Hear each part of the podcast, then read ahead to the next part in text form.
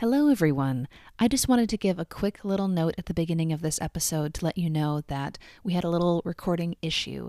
So, my mic was not actually plugged in, hence the kind of echoey audio quality. So, hopefully, that's not too annoying for you all. Thanks for sticking around with us anyway. Um, also, I do later on spend quite a bit of this episode talking about how the studio responsible for a lot of these amazing claymation films was Aardman. And while Aardman is a very talented claymation animation studio, it is actually the Laika studio that is responsible for movies like Kubo and the Two Strings, Boxtrolls, etc. So just want to say that up at the top because for me, it's hard to listen to myself be that wrong for that long. So, anyway, here's the episode. Bye.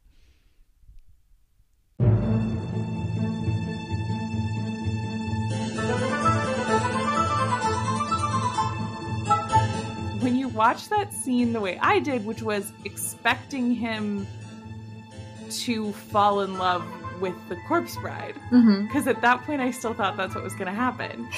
um, I was like, oh, why isn't he more excited? to see her? Look, it's his future wife. Hooray! he should be stoked about this.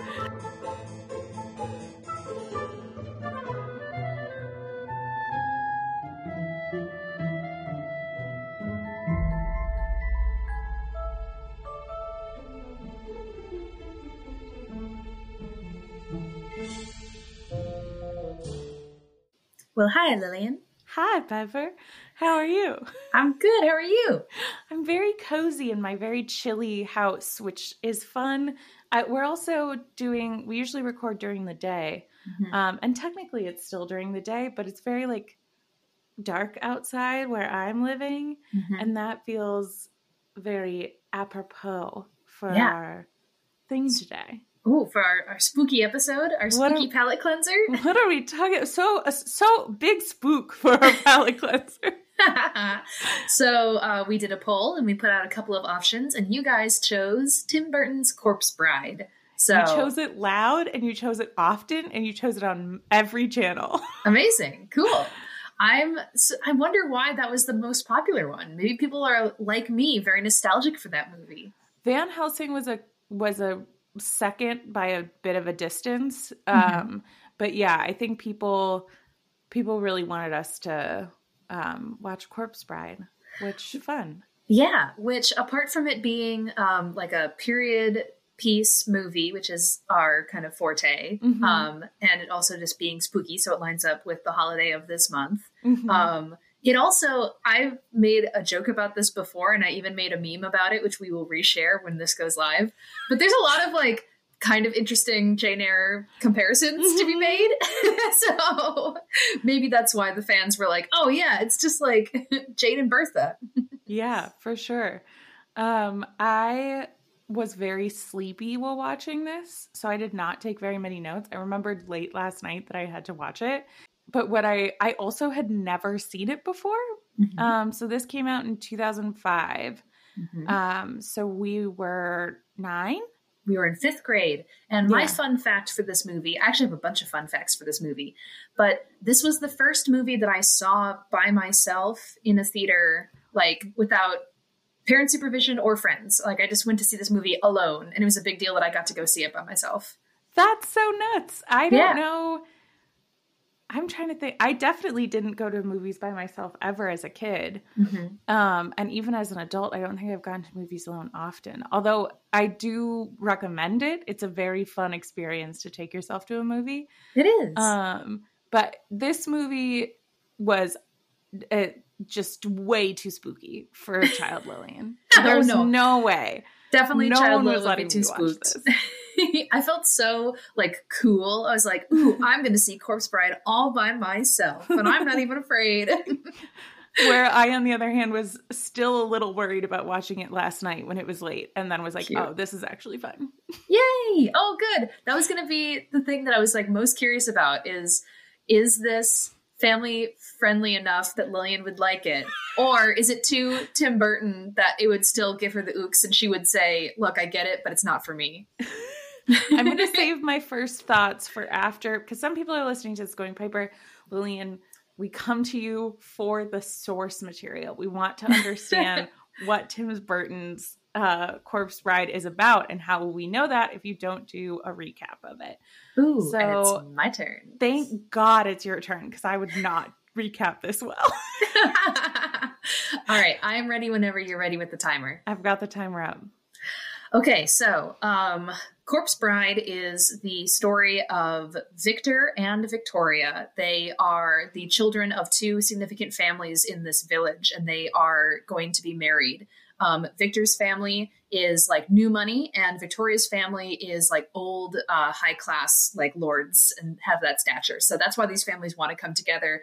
Her parents need money, the other parents want to be elevated in society, and the two kids are just thrust together to like make this work. Luckily, they both have a crush on each other, and they it's like love at first sight as soon as they meet. But he's really nervous and awkward, and so he keeps messing up with the, the rehearsal. So he goes off into the woods to try and practice and get better at proposing or doing the like actual wedding ceremony. And in in practicing, he ends up proposing to a twig, which turns out to actually be a skeleton hand of a dead woman buried in the forest. She comes out of the ground and says, Sweet, I'll marry you sounds great. And he's like, oh no, gets dragged down to the underworld, uh, finds himself kind of trapped there. And he's like, well, I got to get out of this because I really like Victoria and I want to get back to her and actually do our wedding.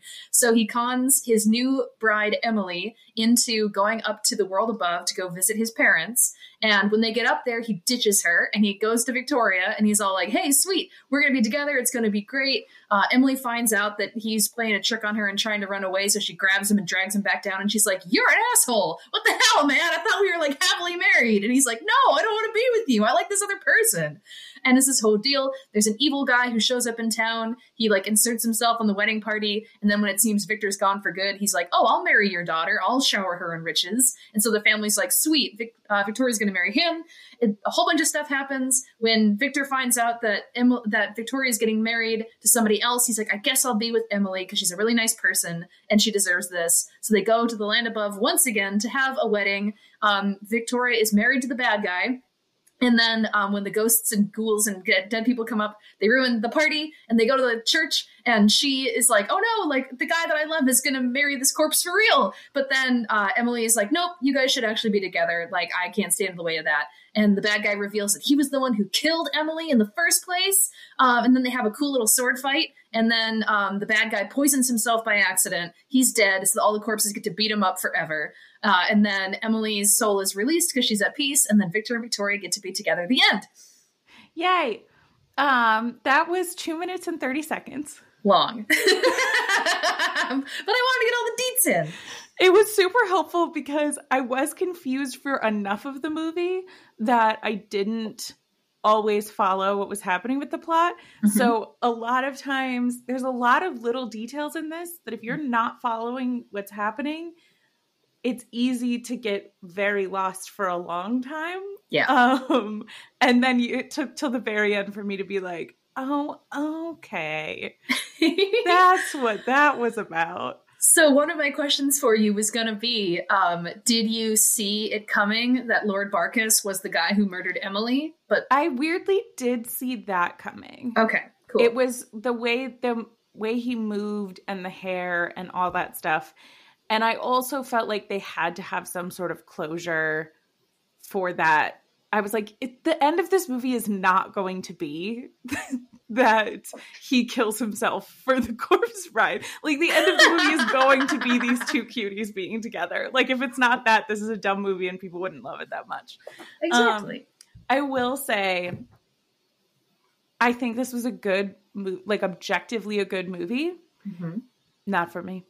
That's okay. Not my favorite. It doesn't seem like your vibe, but I'm glad that you watched it for our fans and for my yeah, sake. I did. I also there's a I think I enjoyed it more watching it the way that we watch it for the show where mm-hmm. I'm not watching it for I'm not watching it just for my own like oh I want to watch a movie and I'll enjoy it. I was watching it for like what is the way that I would comment on this? What's the thing that's interesting about it? And for me, pretty quickly, I had to put the plot aside. The plot was not going to be the thing that I was going to enjoy or have good commentary on for this. But the art was absolutely like that's the thing that makes this incredible. Yeah. Um, and so, so, I think it was fun to watch it with that lens on, which is not a lens I usually have on while I'm watching something. Totally. Um, and to like talk about that. So this movie is claymation. It's stop motion animation, um, which if most of you I'm sure know this already, but for those who don't, um, it's where essentially you pose a little figure, you take a picture, you move them a fraction of an inch, you take another picture, you move them a fraction of an inch, you put those pictures together like a motion picture, and then the inanimate object has animation and it moves. It's a very time consuming process. Um, it's incredible to me that studios like Aardman are still making stop motion animation because it takes so long to do. We're now every big studio is like, okay, what is the thing that we can do the cheapest and the fastest and the easiest that like people will go and pay and see. Um, but this is claymation. I don't think it was Aardman. It might have had like similar artists, but it I didn't see Aardman listed in the opening credits. Um, but fun fact about that, if I can also share real quick, yeah, because this do. is what we're here for. Um, so Aardman is the studio that is most well known nowadays for making all of the like popular Western claymation stop motion animation movies. So if you've seen, um, uh, I guess like the Boxtrolls, which is a weird one to start with, um, or Paranorman, or um, uh, Kubo and the Two Strings, like all of these claymation things, Aardman is the one doing it. And I saw a thing recently that's like, hey, do you wonder why Aardman is still able to make these movies even though they don't make a big profit and a lot of studios would have canned them years ago? It's because apparently the son of the man who owns Nike, he owns Aardman and he has an unlimited cash flow and this is his passion. So he's like as long as nike continues to make money i can keep making my claymation movies. So that's so awesome. Yeah. So that studio is secure right now. It will not be taken down by corporate cynicism that's incredible.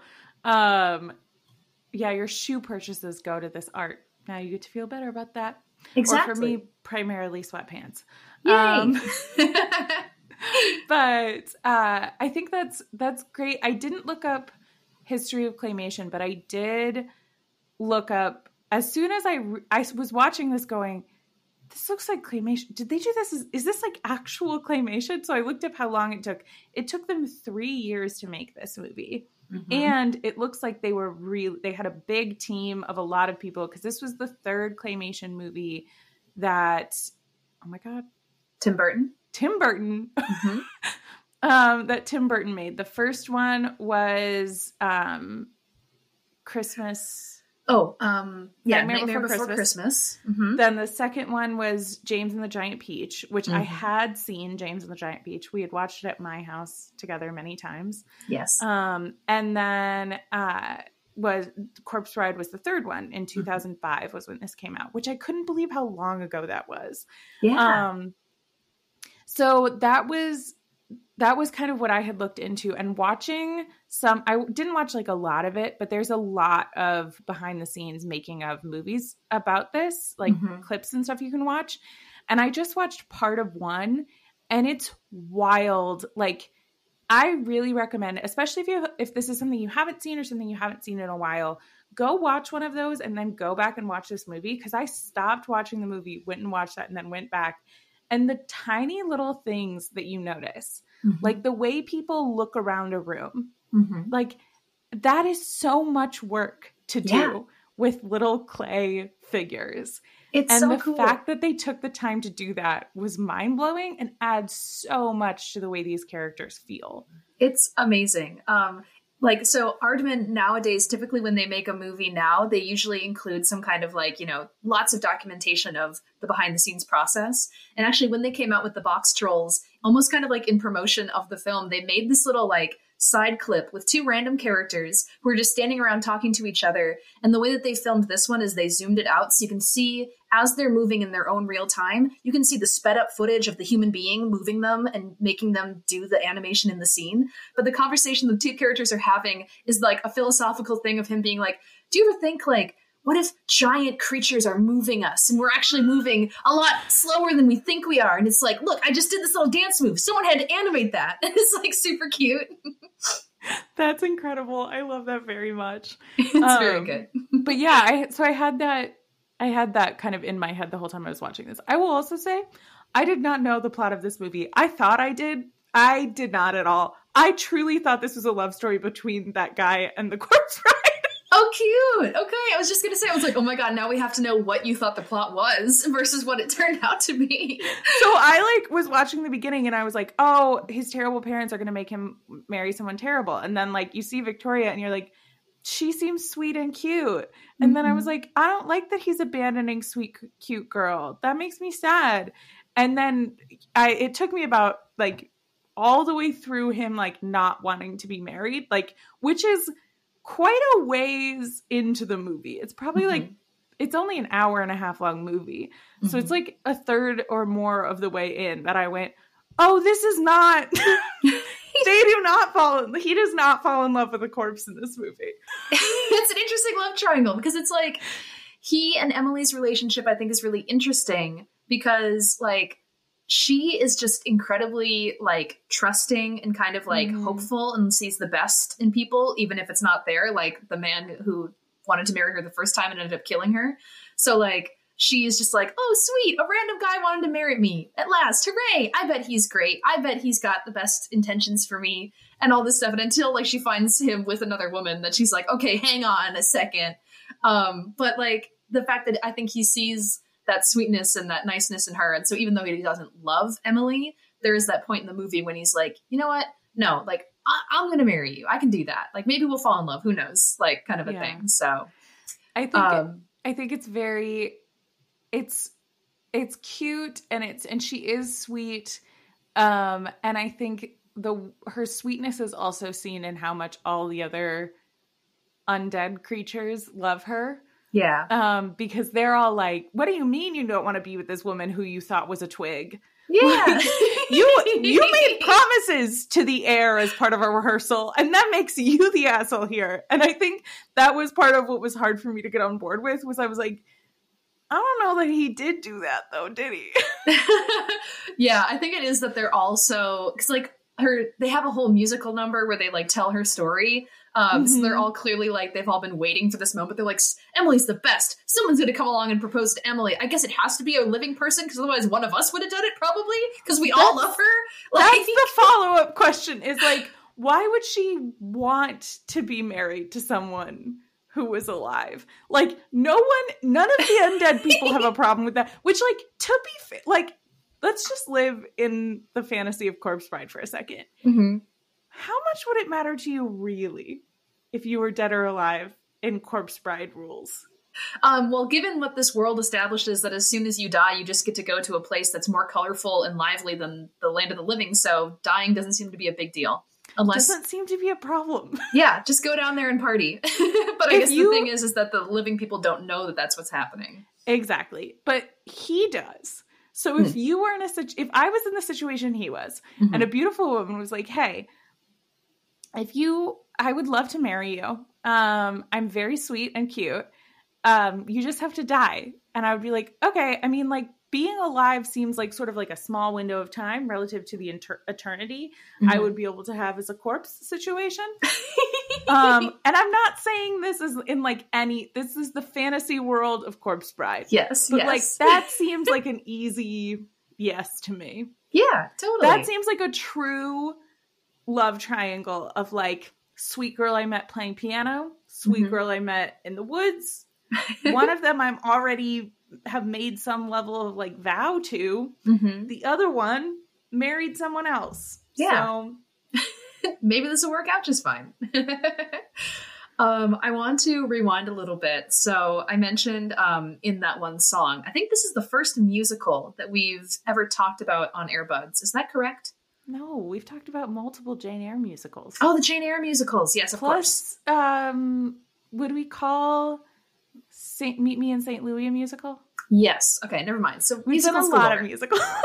never mind. Um, but I think the music in this is one of the strongest elements of this movie. Um, I listen to like I have a spooky playlist whenever it gets to be like close to Halloween time, and like the whole soundtrack of this is on that playlist. Mm-hmm. So I think the songs are great. I love the opening song, um, which is um, "According to Plan." And one thing that I love so much about it, apart from like doing a great job of kind of just establishing like, okay, here we are with these two families, and they have to get married, and all this other stuff. I freaking love Mr. Van Dort. Like the Van Dorts, Victor's parents, are the best. dad is the best thing ever. Because after they sing their little song, they're headed over to like the fancy Lord and Ladies Manor right across the street um, to go like have this this re- rehearsal. And they go inside and Victor's mom is just being like, "Oh, it's so grand, so beautiful," and the dad's like, "It's not as big as our place, dear." And then later, as they as they're being led into the drawing room, he's like, "Hmm, shame about the drapes." just like this sassy guy, and I'm like, "Oh my god, this guy's a blast." I loved the moms like constantly going in and out of like. She's one of those people that is so indicative of a type of person in life where mm-hmm. it's like she doesn't really care what's actually fancy and good. She mm-hmm. cares about the perception of fancy and good. Yes. And every time she breaks that and we see who she like her actual like natural personality versus like the personality she's trying to put on for these people, I was like, girl, just be you. I mean, you're the ones with the money and the power. Like these guys are going to be evicted soon if you don't give them your son. So I do think it was an interesting way they played that idea of like the perception of prestige these people had mm-hmm. versus the actual wealth and power that Victor's parents had. Yeah. Because if you didn't believe the hype, like if those people walked in and they didn't believe that these people were rich and fancy, it would have mm-hmm. been so easy to tell yeah. that the people who lived in that house were not rich and fancy because it was just big and empty mm-hmm. and there was nothing in there. But because they kept on the performance, people mm-hmm. believed that that was true. Oh, totally. No, it actually, that's a great observation, Lillian, because I think it's implied that they probably sold like all of their furniture so they could like have a bit of money and all that's left is that piano and like paintings of their relatives. Yep. And that's yeah. it. Um, and then they have that one room furnished to be able yes. to actually meet with people. Yes. Got to keep up, um, uh, what is it? Keep appearances? up. Yeah, appearances. So the first time that Victor and Victoria meet, um, his the parents have walked off into this drawing room to start discussing things, and Victor sees a piano and he sits down and starts playing this pretty little song. And Victoria hears it and comes downstairs to listen and meet her future husband. Um, and another one of my fun facts, which is I noticed this the last time I watched this movie. There's a close up shot when he's playing the piano, and you can see there's like an engraving on the piano itself um, mm-hmm. as if it was like a Steinway. But what's written there is it says Harryhausen.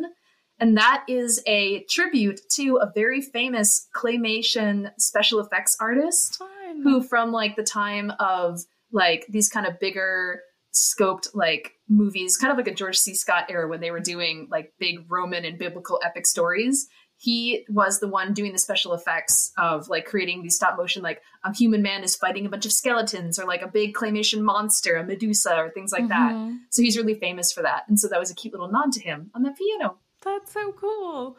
Um i think like the piano scene and some of the just like awkward moments between victor and victoria are like such good examples of what's so cool about the claymation because like you can see it there's mo there's other moments later as well but like that's lumps of clay mm-hmm. that i'm telling you are being awkward mm-hmm. like they were able to change these these facial features to make these characters seem awkward and it makes me wonder and you may actually know this but like do they like have different versions of the head in the different positions and they like swap out the heads or are they doing little intricate changes to the same face to give them different faces? That's a one, that's a wonderful question and very observant of you, Lillian. Um, I think with this movie, it depends on the puppet, uh, which okay. I think is what you would call like each of the individual characters. Because for characters like Victor and Victoria, who have very smooth, like delicate little features, those are typically these kind of like faces that they can clip on and off that have mm. so they've mm. got like a box just full of little faces like for every single minute possible expression um, and that saves from when you're moving the clay around from getting like the fingerprints all over mm. it like you might mm. see in like an old wallace and gromit but then there are other characters like for example um, there's this like cook who's like a corpse down below she, yeah. her face to me looks more like it's a clay face because like the the you can kind of see the lines around her like big cartoony mouth. So things that are a bit more cartoony are probably more of like a clay face that they're like moving that way, manipulating that way, versus the ones that are more of like a, a click on and off different facial expressions kind of a thing. Cool. Yeah. Yeah. See, that's the stuff that like I wouldn't have watched it with that level of care, like not scrutiny. That's the mm-hmm. word I mm-hmm. was looking for. Um, if it weren't for this podcast, so it was a, it was fun to watch with that. Um, I did also find it funny that there's a lot of like, there's the world building in this happens with what the world beneath is. Mm-hmm. Um, but the idea of a world where it's like a young woman couldn't learn to play piano because music was too exciting. like, okay, it's too passionate. Sure. Far too passionate for this man to play classical piano. Oh yes, no. And then yeah, the mom comes in and she's like, "You can't be alone together." um, their rehearsal is like hilarious to me. I love seeing Victor fumble through all of that. He ends up um, setting his future mother-in-law in, on fire, and everyone's like panicking, trying to put it out. And his mother is like going crazy with her hand fan, and the woman's like, "Stop fanning it!" Like just making the fire get bigger until the evil man Lord Barkis comes in and puts it out with a splash of wine. I just loved that the husband kept trying to stomp on it and he never not even once stood on the actual fire. Yes. well, he doesn't he want to burn his fancy little shoes. On the dress over and over and over again and never gets to the actual fire. You see, if Jane was there, I think Barkis exactly. wins the Jane Award for this. She would have put it out in a second. that was the first thing that I like wrote down was like, "Ooh, a fire, Jane Eyre." yeah. Um also like and this is just kind of like a either like top of the episode into the episode commentary more like but um i kept thinking about how i mean the character's name's victor and victoria it's incredibly victorian of a setting mm-hmm. and very gothic victorian of this whole like you know stories like this with like weddings that go awry and you know all these kind of stories of warning and foreboding and things mm-hmm. like that so but yeah so we kind of like I mean, we don't have to like go through every single phase, but um, we're. Did you find his uh, proposal to Emily and her acceptance was that too creepy for you, or was that cool? The act, like the when he proposed on purpose, or when he proposed by accident by accident when he's practicing in the woods. When he's practicing in the woods, um I didn't find it creepy because I knew it was like that was very clear what was coming, right? Mm-hmm. Like it was pretty clear that he was going to go and I was cuz I knew there was a Corpse Bride cuz that's the name of the movie. um so I was the funny thing is when you watch that scene the way I did, which was expecting him to fall in love with the corpse bride. Because mm-hmm. at that point i still thought that's what was going to happen. Um i was like oh why isn't he more excited look it's his future wife. Hooray! He should be stoked about this I I really love, especially from like a Tim Burton property, because like he obviously like lives and breathes in all things like creepy and spooky. I love that our main character is horrified when this happens to him, because of course it would be like a body comes out of the earth and starts like being like, "Sweet, yeah, let's kiss." It's like, ah, no. Well, and it is done in a way that is very intentionally to be creepy with mm-hmm. the like hand coming off and then her coming to get the hand. It reminded me very much of um, the way the skeletons act in Pirates of the Caribbean. Yeah, totally. I like that comparison. Um, so they get uh, he faints after she smooches him. She gives him the kiss of death, and she, I guess, like I just imagine her like hoisting him over her shoulder and like dragging him down to the underworld. Um, but he wakes up in this like bar, and we get the next song by um, a character named Bonejangles. Um, and he gives us Emily's backstory about how she was like the prettiest girl around, and mm-hmm. then this mm-hmm. mysterious guy showed up, and he was like handsome, but he had no money. So he's like, "Ooh, meet me in the woods, and we're going to elope." Um, and she brought all her family jewels and stuff, and then obviously he murdered her. Um, but she's like, oh, she just woke up and he was gone, and so was the money, and she was dead. And she's like, I guess I'm just gonna wait here until somebody wants to marry me for real. Um, Which is what you should do, ladies. Which also begs the question I know we're not supposed to look this far into it, but like, does she just have like another like consciousness down below where she can hang out with people or she just like always hanging out with her arms sticking out of the ground being like i want to go hang out with you guys but i gotta wait here until somebody that, puts a ring on my finger that is also the question because like if you we start pulling at this thread the whole thing's gonna unravel because mm-hmm. that's what i started doing was I started going, well, then how does she know all these people if she's been waiting for this? Well, then why does everybody like her? Well, then why wouldn't she just marry one of these people if she wants to marry somebody so desperately? Like, why would it matter if they're alive? Why does she have to marry somebody who's alive? Why would she want to marry somebody who's alive? Like, yeah, no, totally. Um, so another fun fact: Bonejangles. He is voiced by Danny Elfman, who did the music for this. Oh, um, fun! Yeah, so he sang that character part and did. We haven't said that Victor is voiced by Johnny Depp. Mm-hmm. Um, Emily is voiced by Helena Bonham Carter, who is um, Tim Burton's wife. Right? Wife. They're married. Yep. Mm-hmm.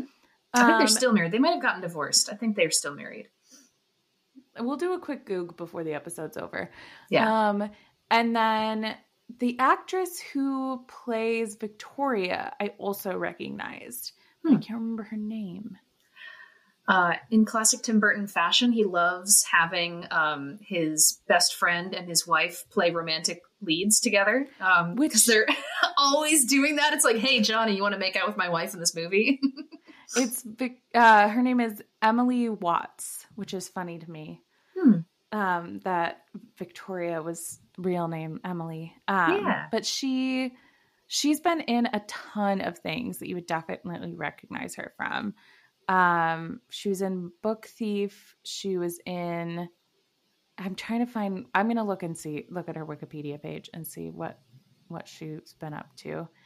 Cool. Um, the I was happily surprised to find because I've seen this movie for years, obviously, but I've only recently come to really love. Um, oh, now I'm trying to think of his name too. The guy who voices the villain in this, he plays um, Old Man Loki in the Loki series. Um, he's an amazing character actor.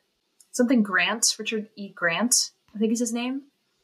We're sure it's not Christopher Lee. Nope, Christopher Lee, famous, wonderful horror actor Christopher Lee, big honor. Um, he played the priest. Yes. Okay. I was going to mm-hmm. say. Oh, yes, Richard Richard E. Grant. Congratulations, mm-hmm. you did get that right. Yeah, Thank he's you. been in a ton of things. Yeah, he's a huge character actor. He's a wonderful guy. Um, and so it was cool to be like, oh, hey, I've loved this for years, and I guess I've been hearing your voice this whole time. I didn't even know.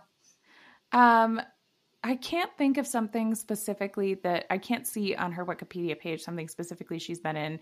She was in Kingsman. Hmm. Um, she was in, she's been a voice actor and a lot of other things, but I recognize her face. Um, our listeners, if they watched the Little Women 2017 miniseries, she played um, Marmee in that. Cool. Um, so yeah, but she's been in a ton of things.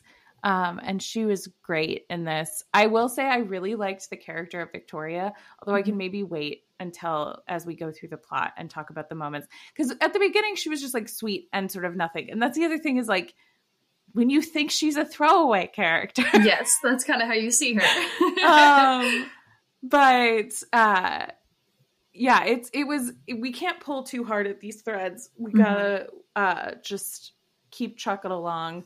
Um, yeah. We hear this whole story, and then what was it? Oh, he wants, he tries to convince her that he's alive and she's dead, and therefore their relationship isn't going to work out. Yeah. She has no interest. No, she's just happy and ditzy, and she's like, no, this is great. It's totally fine. Look, I got you your dead dog. It's your puppy. Which, like, how did she know that? Like, that's the other thing with the lore of this world, where it's like, what do you, how did you so you... if I'm going to pop on my fan fiction hat, mm. um, because when all the undead people go to the land above for Victor and Emily's wedding, um, mm-hmm. they all like reunite with their like family members who still live up there and are still alive.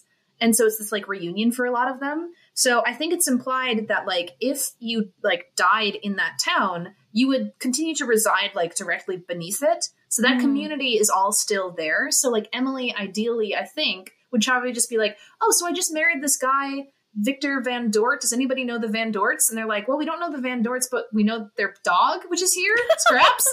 Scra- the old. He's been waiting in a in the box they buried him in. Yeah. so I feel like it's just you know you just of ask around maybe. So yeah, we'll go Yeah. with that. That's Cool. what happened. Piper filling in blanks for me left and right.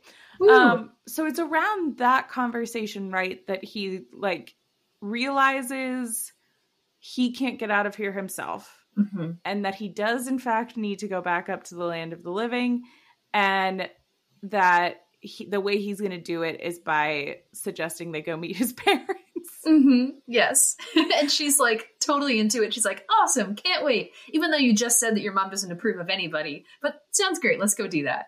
And they have a really cute little joke where she's like, sweet, where are they buried? And he's like, oh, and he kind of points up. She's like, oh, they're still alive. He's like, I'm afraid so. it's very cute. Just like all the little jokes and humor in this are just delightful.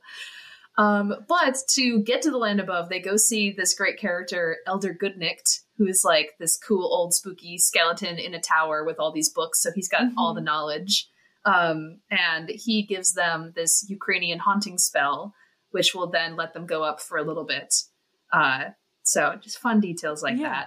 So essentially, I love the idea that it's kind of like, oh yeah, if you want to go up there, you just have to become kind of like a ghost for a little bit, and then you can come back down. So yeah, Um, and then they crawl. He crawls into her Victoria's window, and Victoria's thrilled. mhm. Um, because in the meantime, while he's been gone, um, someone saw him with his bride, um, and is like, mm, first of all, we have The to talk about my crier. favorite character, the town crier. yes, The town crier is the best character in this movie.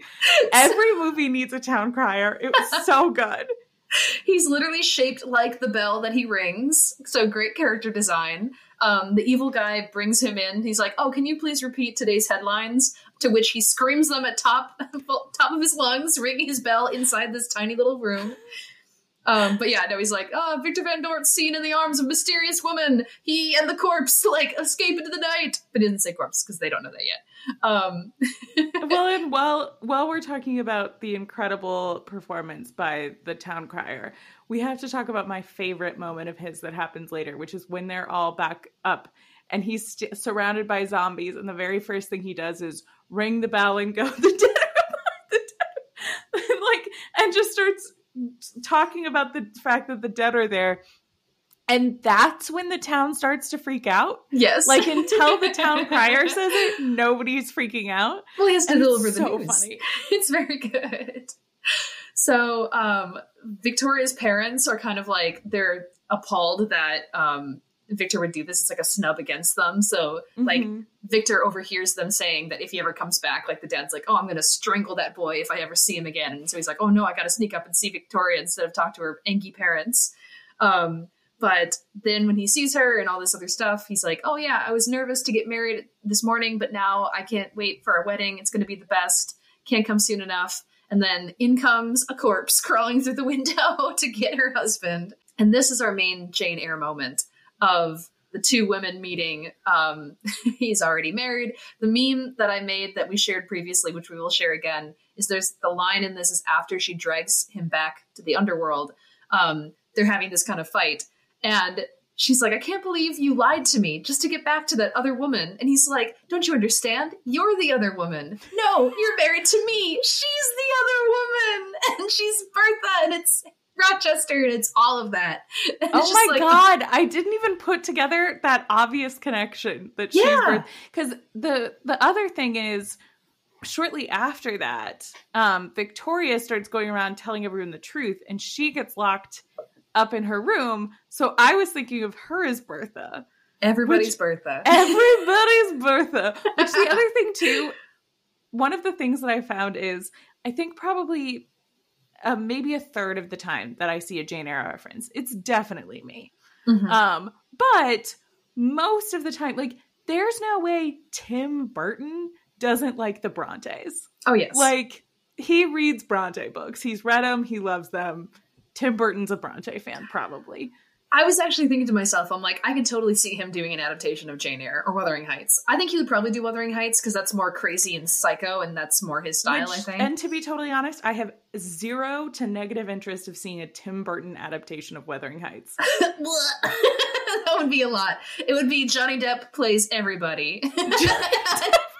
it's a one man Johnny show. Depp, Johnny Depp, and they're a little too old for it now. But Johnny Depp, and it's um, it's as we think about this, it's actually a miracle that movie doesn't exist. I know, Johnny right? Depp as as Heathcliff, Helena Bonham Carter as Kathy. Mhm.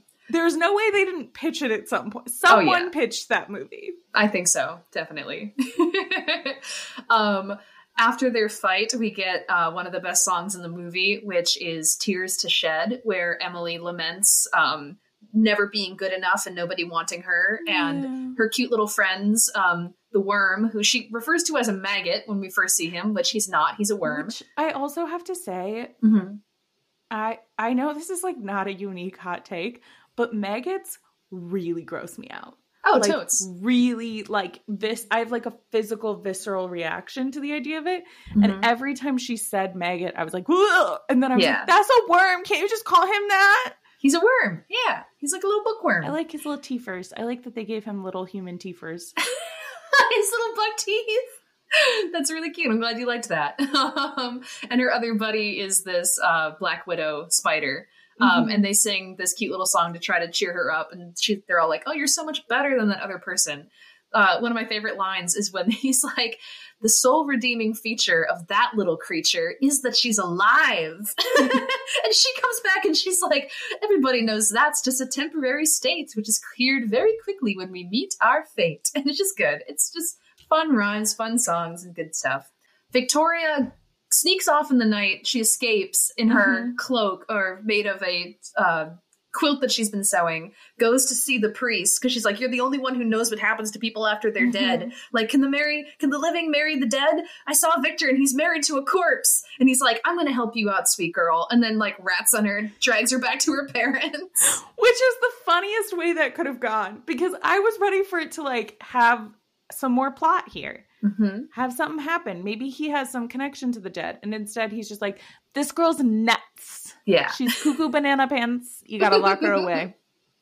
There's, uh, I guess you could say, like some subtle, like you know, critique of the church here because he doesn't Not know. so su- not so subtle critique of the church here. yeah, This, this, guy, movie's critiques of church, not subtle. no, he clearly doesn't know what happens to people when they die. So he's just as like startled and scared as everyone else when the dead are walking around and having a Yeah. great time. My favorite moment of his um was is again later when the dead um are have joined the living and they're going to the church and he like is chanting to get them to go away and they all stop for a second and then they just kind of go excuse us like we gotta get through here my god Yeah, they just like ignore him and like go into the church because they could not care less about him Well, again he's, like- not a subtle critique of the church it's so good. He's like screaming at them. He's like, "Go back to hell from whence you came." And one dude's like, "Quiet down. We're in a church." it's really cute. it was funny Um, so the way that Victor finds out that Victoria is getting married to somebody else is because his stagecoach driver that works for his parents, who has been smoking a pipe and coughing his lungs out the whole movie, um, Mhm. finally gets lung cancer and dies. So he shows up down below, and every time somebody arrives, they have this cute little new arrival party to welcome them. Which how Mhm. cute! Like, um, so that's where he finds out that Victoria is potentially moving on, um, and he's really sad for a bit and you know emily keeps lamenting and talking with her friends. And then the worm and elder Gutknecht show up with this like book of the dead. And they with they found kind of like a, a problem. They're like oh your marriage actually isn't official because it's until death do you part and death has already parted you. So actually he's probably free to leave. And she's like That oh that was the best loophole that like there's what i loved uh, what i love about this movie is both the the balance of like this is ridiculous Mhm. don't pull at these threads why would you? Like the premise is ridiculous the whole thing we're doing is ridiculous. No but then they have these very specific rules like he said the right words at the right time and put the ring on her finger so they are married. Um and then they're like oh my god i just realized the one problem with this the one problem with the situation that's happening right now you are already dead, and Yeah. therefore death has parted you. And I'm like, that's the one problem. yeah. so the worm is all excited because he's like, "Ooh, we have to kill Victor, and then you guys can get married." and she's like, "I can't ask him to do that. Like, I guess I'm going to be alone forever." But he's overhearing, and he's like, decided he's like, "No, this is a, a sweet lady, and I guess the woman I loved has moved on, so I can do this nice thing for her." So he's like, "No, I'll do it. I'll drink some poison and be with you." So Where I was expecting a dramatic Jane Eyre wedding interruption Mhm. before Victoria's wedding. yeah, And then instead we get it for Victor's wedding. And I'm like, but Mhm. hold on, baby, you are married, honey bun. yes, Um, you actually did get married. Uh, and I was glad they wrapped that up quick. They did. Um, yeah, we see up above, um, uh, trying to think of his name, Lord Barkis. He cons the parents into believing that he has money that he can give uh, them if he marries the daughter, which in reality he's a fortune hunter. Um, he implies that he's very wealthy, and I don't think he's straight up and down lies. I think he, what he says is like, I can give her a good, like, well, like fancy pants life. yeah, he's like, if I had a da- if I had a wife like Victoria, I would like shower her in riches befitting Yeah. royalty, is what he says. Yeah. Um, so they're all like, hmm, you want to marry this babe? So they have a sad little wedding. Um, there's nobody on his side of the aisle. It's just completely empty because it's just this random dude who wandered into town. And they have this whole joke throughout the thing where every time, like, well, when he first shows up, they're like, is he from your side of the family? They're like, I can't remember. And then later, when the dead people come and like crash the uh, reception, they're like, she's like, who are these people? They must be from your side of the family. And it's just very good. Another amazing song is um, the wedding song that they sing, which I absolutely adore. I definitely listened to that like before my wedding day. Cute. I'm a big nerd, and I think that song is really cute and fun. Um, and in my head canon, I like to imagine that Sam and the groomsmen were all doing the cute little like guy part where they're like, you know, one thing we can surely say is people stand aside. I get all excited to like announce the bride coming in. And I'm like, cute. They totally did that. If only. We should have done that at your wedding. Why didn't we? I don't know. Not enough uh, creepy hot topic nerds in our friend group to make that work. We had if if it had been ten years earlier, um, we would have been had lock on creepy hot topic nerds. Oh yeah, Um, for sure. I never. I was more of a Claire's girly. hmm Yeah. And yet our friendship was still amazing and strong.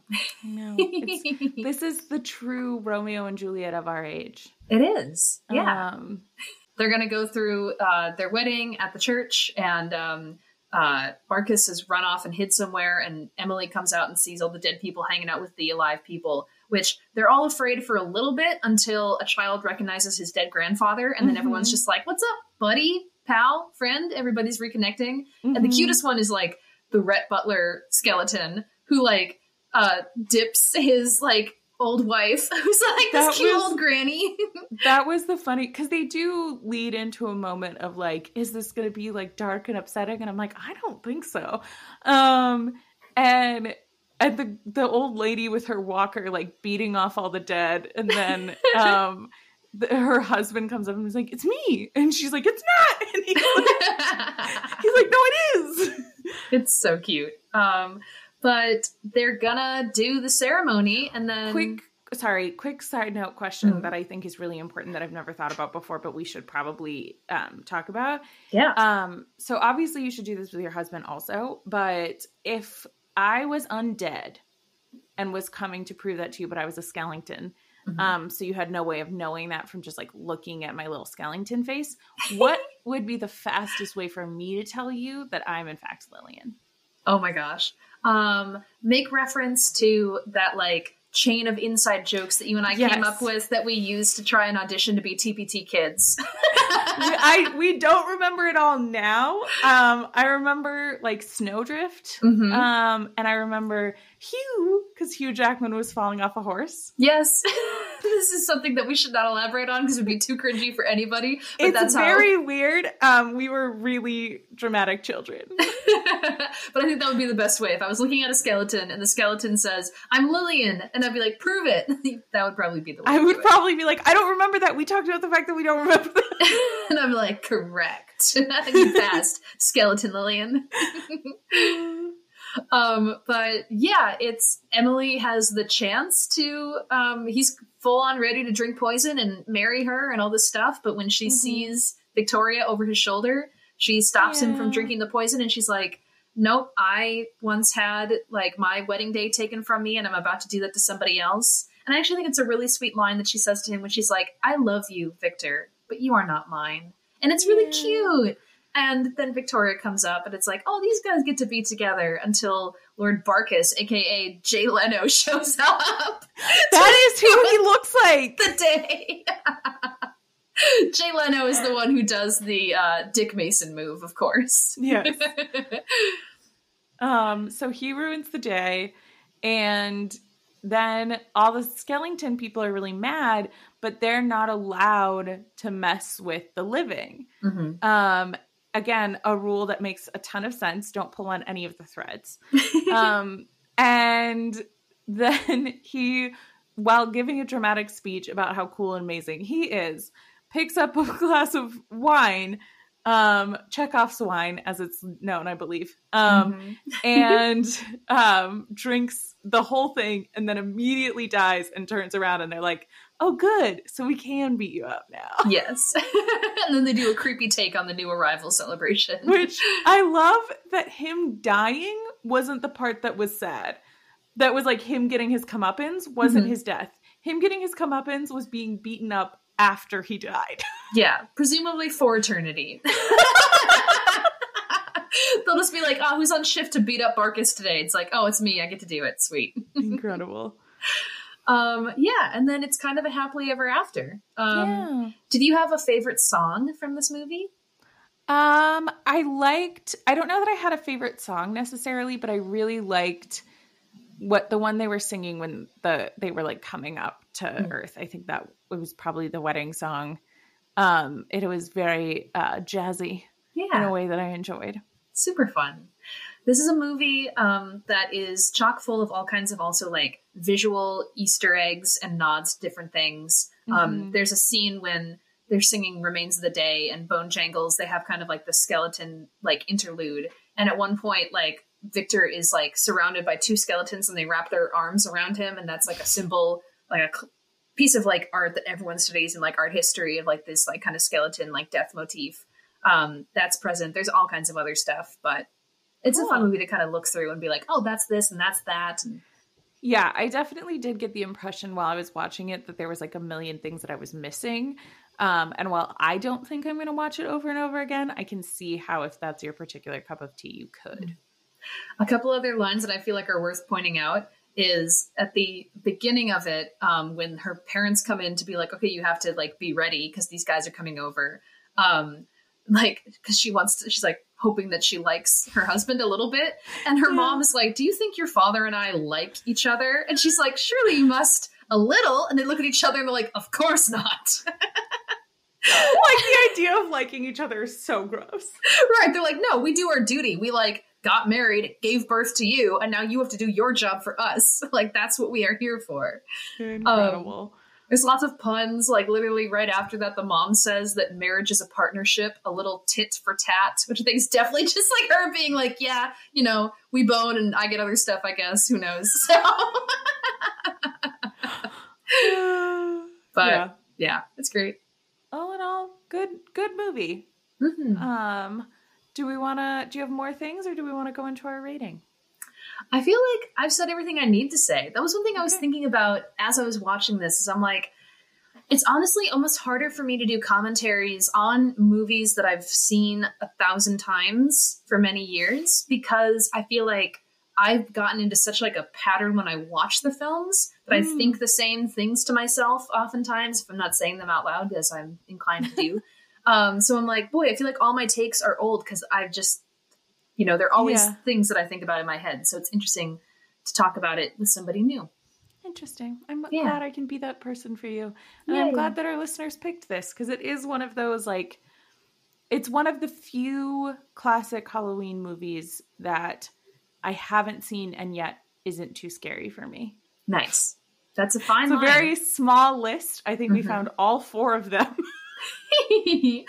yeah, Van Helsing is one of my all-time favorites. Um, that was like peak I'm obsessed with Hugh Jackman phase. Um, yeah. It also just has like the best like on-screen portrayals of like classic like horror monsters, which I love. Mm. They fully lean into like the monster side of like a Dracula and a werewolf. It's not like oh, I'm a human with pointy teeth. It's like, no, I transform into a like demonic beast. It's like really cool. So I love all that stuff of that movie. Um, Dracula Untold is not a good film, but it would have been like it's a bad movie in my opinion, but it would have been really funny to watch it and roast it.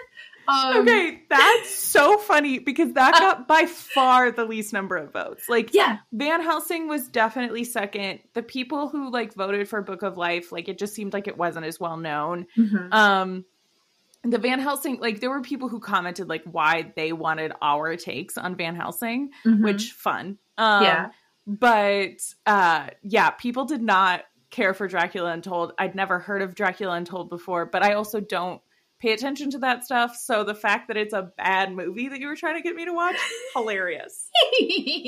well, I feel like it would have, I don't think it would be too scary for you because it's mostly just like a kind of like gothic romance action fantasy.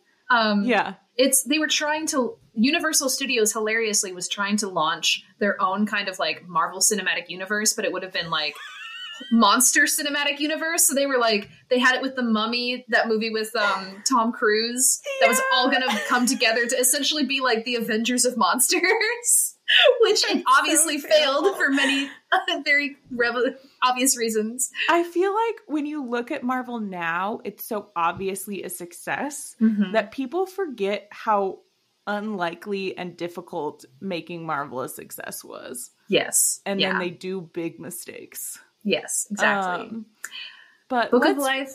Oh, sorry. Oh, go ahead. Last comment on the other option, just because like it's so freaking cute. If you love um like animated films and things that are around kind of the spooky season, this isn't. I don't feel like this is a very spooky thing. Mm-hmm. So it's like it's Day of the Dead stuff, which like this one really focuses on like the celebration, the memory of somebody's life and their legacy, and like the underworld, just like here, is like this big party that's so alive the mm-hmm. world above is not quite as interesting.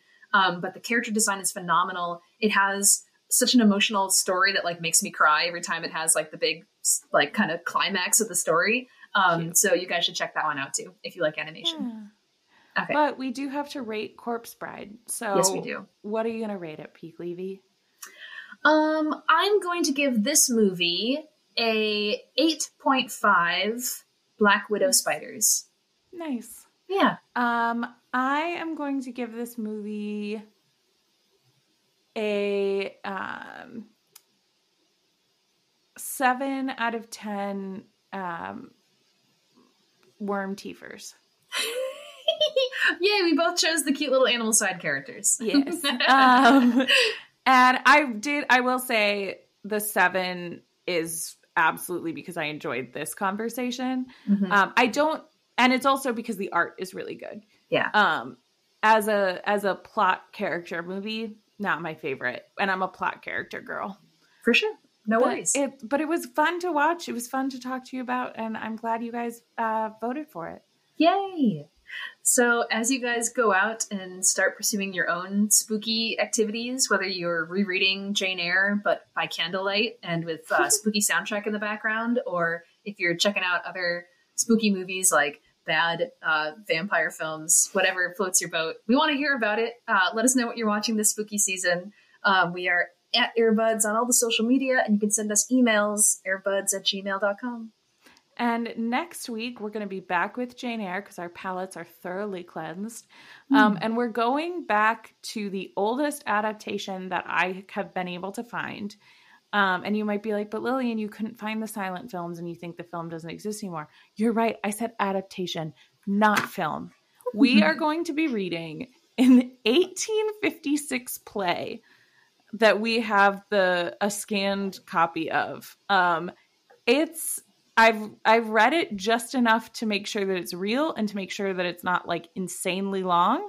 Mm-hmm. Um, if anybody knows anything about this and knows that the date I have is wrong, please let me know. It's from archives, like where I found this version is from like an old archive. So I do think it's legitimately um, from 1856. Uh, I also will say it it is quite short mm. to have adapted all of Jane Eyre. so I do think they tried to cover all of the plot. I don't think it was. I was worried that we only had like the first couple scenes or something. Mm-hmm. They do seem to be trying to cover the whole plot, so um, it'll be an interesting episode, guys. Lillian, I just had an idea, and you could totally veto this, but the way that you like set that up, you said that we were going to be reading this play so we the plan is to like read the play separately and then come and talk about it. But now I kind of feel like we have to pick at least one scene and then you can be we'll choose who's gonna be Rochester, who's gonna be Jane, and we'll do a live reading for you guys. Okay. Um we'll yeah, we'll figure it out together. Um I believe in us. Um we live is a really strong word. but yeah, we'll we'll potentially read parts of this play to you guys. Um, although reading the whole thing would take many days, and I don't want to do that. Not yes. days, just for me specifically. Mm, just um, a section, little little yeah. sample for you guys, little um, Airbuds radio hour. But otherwise, we've already, for those of you who stick around this long, you seem to care about these things. We already told our patrons, but we are moving away from Patreon, um, which is sad news for the fact that m- managing a Patreon is a lot of work. So we're just not going to do that work anymore. But good news if you love our content, because it's going to be showing up the stuff we've previously kept behind a paywall. We're now just going to give to you guys for free. Yeah. So we've already got some things up on our YouTube channel that you can go check out. Um, otherwise, more things to come probably on our website. Awesome. So go check that out. That's um, airbuds.com. Is it slash Weebly? Nope airbuds.com will get you there. Technically the it, it's a redirect so it'll take you to something with weebly in it but nice. But that's us. That's us. So yeah join us next time. Um, enjoy your spooky atmospheres and whatever you're reading and watching and happy jane eyre reading and watching. Bye. Bye guys